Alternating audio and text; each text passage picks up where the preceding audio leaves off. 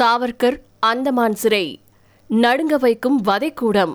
எஃகு கோட்டையின் இருண்ட வரலாறு. அந்தமான் தீவுகள் அப்படின்னு சொன்னாவே நம்ம எல்லாருக்குமே நினைவுக்கு வரது அழகிய கடற்கரைகள் மீன் பிடித்தல் சுற்றுலா மற்றும் பழங்குடிகள். இதை தாண்டி பல மர்மங்கள் அந்த தீவை சுற்றி நடந்துட்டு தான் வந்துட்டுருக்கு. அந்தமான சுற்றி பல கதைகள் இருக்கு பல திரைப்படங்களும் வந்திருக்கு. அங்க வாழக்கூடிய பழங்குடிகள் அழிந்து போன பழங்குடி இனங்கள் இப்படி பல பேசப்படாத வெளியுலக வெளிச்சம் படாத இடங்களும் இருக்கு. அதுல ஒன்ன பத்தி தான் இந்த பதிவுல நாம பார்க்க போறோம். இந்தியாவிலேயே ஆபத்தான சிறைச்சாலை அப்படின்னு அறியப்படுது அந்தமான் நிக்கோபார்ல இருக்கக்கூடிய செல்லுலார் சிறை. இது காலாபானி சிறைச்சாலை அப்படின்னும் அறியப்படுது. போர்ட் பிளேயர் பகுதியில் இருக்கக்கூடிய இது மிகவும் மோசமான சிறைச்சாலையா பிரிட்டிஷ் அரசாங்க காலத்துல இருந்திருக்கு. இந்த சிறைக்கு வரக்கூடிய கைதிகள் மிக கடுமையா நடத்தப்பட்டிருக்காங்க. மிக குறைந்த வசதிகளே இங்க இருக்கு. இங்க வந்த கைதிகளுக்கு மிக கொடிய சித்திரவதைகள் நடந்திருக்கு. நோய்கள் தாக்கப்பட்டிருக்கு. ஆங்கிலேய அரசால மிக மோசமா நடத்தப்பட்டிருக்காங்க. இந்த தண்டனைகளை அனுபவிச்சவங்கள பெரும்பாலும் விடுதலை போராட்ட வீரர்களே அடங்குவர் அப்படிங்கிறது தான் காலத்தால சகிச்சுக்க முடியாத உண்மை. சுதந்திர போராட்ட வீரர்களின் பலிபீடம். அந்தமான ஒரு சிறைச்சாலை அப்படிங்கறத விட முகாம்னே சொல்லலாம். இங்க நோய்களால தாக்கப்பட்டு மனநிலை பிரச்சனைகள் ஏற்பட்டு இறந்து போகாம இருந்தவங்க தண்டனை காலம் முடிஞ்சு திரும்பவும் இந்தியாவுக்கு போய் சுதந்திர போராட்டத்தை தொடர்ந்தவங்க ரொம்ப கம்மிதான் ஏன்னா அவமானப்படுத்துதல் மூலமா போராளிகளுடைய மன உறுதியை தகர்க்கிறது தான் அந்த சிறைச்சாலையின் முதன்மை நோக்கமே. ஆயிரத்தி எட்நூத்தி ஐம்பத்தி ஏழாவது வருஷம் பஞ்சாப் மாநிலத்தைச் சேர்ந்த அகமது சுதந்திர போராட்டத்தில் ஈடுபட்டதால அவரும் அவருடைய சகாக்களும் தூக்கிலிடப்பட்டாங்க. மிச்சம் இருக்கிறவங்க அந்தமான் சிறைக்கு அனுப்பப்பட்டாங்க. சுதந்திர போராட்ட வீரர்கள் தாய் நாட்டிலேயே தண்டனையை அனுபவிச்சா அவங்க விடுதலை போராட்டத்தை வளர்க்க கூட சிறையை பயன்படுத்திக் கொள்வர் அப்படிங்கிற காரணத்தினாலதான் அந்தமான் சிறை வங்கக்கடலின் நடுவுல இருக்கக்கூடிய தீவுல கட்டப்பட்டுச்சு. அந்த அந்தமான்ல சேறு நிறைஞ்சிருக்கும் கொசுக்கள் ஆபத்தான பாம்புகள் தேள்கள் அட்டைகள் வகை வகையான விஷப்பூச்சிகள் அங்க இருந்திருக்கு. மரணமே விடை. ஆரம்பத்துல அந்தமான்ல சிறைச்சாலை கட்டடம் கட்டப்படல. நாலு பக்கமும் சூழ்ந்திருக்கக்கூடிய கடல் தான் சிறை. அதை தாண்டினா நீண்ட நெடிய நீலவானம். ஆங்கிலேய அதிகாரிகள் வசதியான கூடாரங்கள்ல தங்கினாங்க. இந்தியர்களோ தொழுவங்கள் மற்றும் கோட்டைகள்ல இருந்தாங்க. அங்கிருந்த பழங்குடிகளும் கூட இந்தியர்களை விரோதிகளா தான் பார்த்தாங்க. அந்தமானின் காற்றுல கூட விஷம் கலந்திருந்துச்சு. பல நோய்கள் போராளிகளை சூறையாடுச்சு. விஷப்பூச்சிகள் மிரட்டுச்சு. நோய் தாக்கப்பட்டவர்களுக்கு மருத்துவ வசதிகள் அப்படிங்கிறதே கிடையாது. இது தவிர ஆங்கிலேயர்கள் வேற.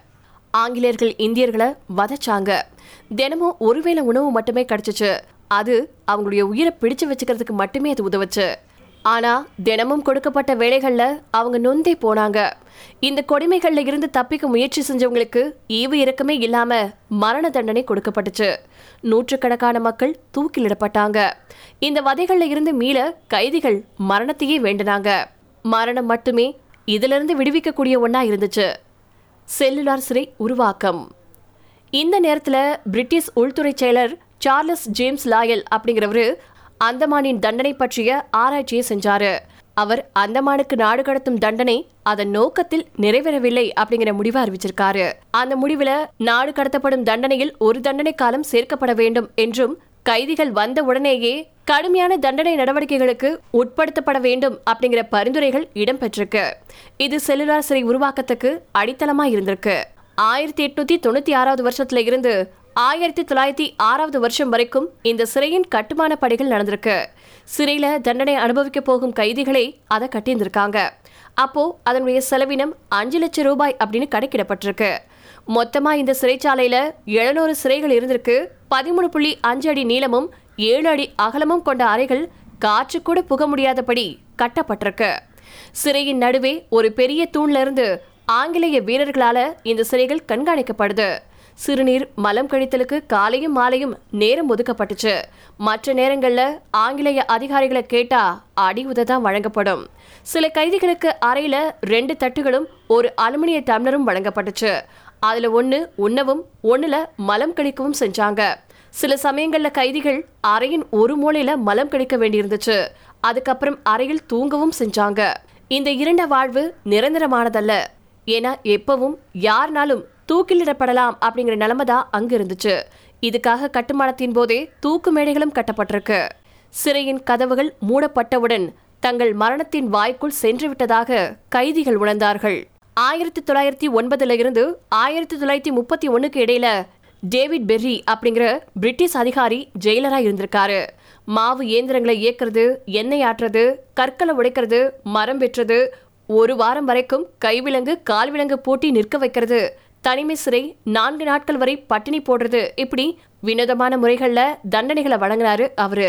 புதிய வழிகளில் சித்திரவதைகள் செய்யறது கைதிகளை அவமானப்படுத்துறது விசித்திரமான மரண தண்டனை அளிக்கிறது இதுலலாம் அவர் நிபுணராக கருதப்பட்டாரு. அந்த காலத்துல தான் வீர் சாவர்கர் அங்க தண்டனை பெற்றாரு. அவர் அங்கிருந்து விடுதலை அடைஞ்சதுக்கு அப்புறமா தனது அனுபவங்களை எழுதியிருக்காரு. சிறையின் கதவுகள் மூடப்பட்டவுடன் தாங்கள் மரணத்தின் வாய்க்குள் சென்று விட்டதாக கைதிகள் உணர்ந்தார்கள் அப்படின்னு அதுல சில வரிகள் குறிப்பிடப்பட்டிருக்கு. இங்க இருந்த பல கைதிகளுக்கு பைத்தியம் பிடிச்சிச்சு. பல பேர் மரண தண்டனைக்கு ஆளானாங்க. சில பேர் தற்கொலை கூட செஞ்சு கொண்டாங்க. செல்லுலார் சிறையின் முடிவு. ஆயிரத்தி தொள்ளாயிரத்தி நாற்பத்தி ரெண்டாவது வருஷம் அந்தமான் ஜப்பான் கைவசம் போச்சு. அதுக்கப்புறமா திரும்பவும் ஆங்கிலேயர்கள் வசம் வந்துச்சு. ஜப்பானியர்கள் காலத்துல கொடூரத்தின் உச்சங்கள் அங்க அரங்கேறி இருக்கு ஆயிரத்தி தொள்ளாயிரத்தி நாற்பத்தி அஞ்சாவது வருஷத்துல அக்டோபர் ஏழாம் தேதி தண்டனைக்காக தொடங்கப்பட்ட இந்த சிறைச்சாலையிலிருந்து கைதிகள் இந்தியாவின் பல்வேறு சிறைச்சாலைகளுக்கு அனுப்பப்பட்டாங்க. ஆயிரத்தி எட்நூத்தி அறுபதாவது வருஷத்துல இருந்து அங்க சுமார எண்பதாயிரம் கைதிகள் தண்டனை பெற்றதா சொல்லப்பட்டிருக்கு. சுதந்திர போராட்டத்தின் பொருட்டு இந்த வதைகளை அனுபவிச்சவங்கள நினைவு கூறுவதற்காக ஆயிரத்தி தொள்ளாயிரத்தி எழுபத்தி ஒன்பது பிப்ரவரி பதினொன்றாம் தேதி அப்போதைய பிரதமர் மொரார்ஜி செல்லுடார் சிறைய நாட்டுக்கு அர்ப்பணிச்சாரு. யுனெஸ்கோவின் பாரம்பரிய சின்னங்கள்ல ஒன்றா சேர்க்கப்படுவதற்காக இதன் பெயர் பரிந்துரைக்கப்பட்டிருக்கு.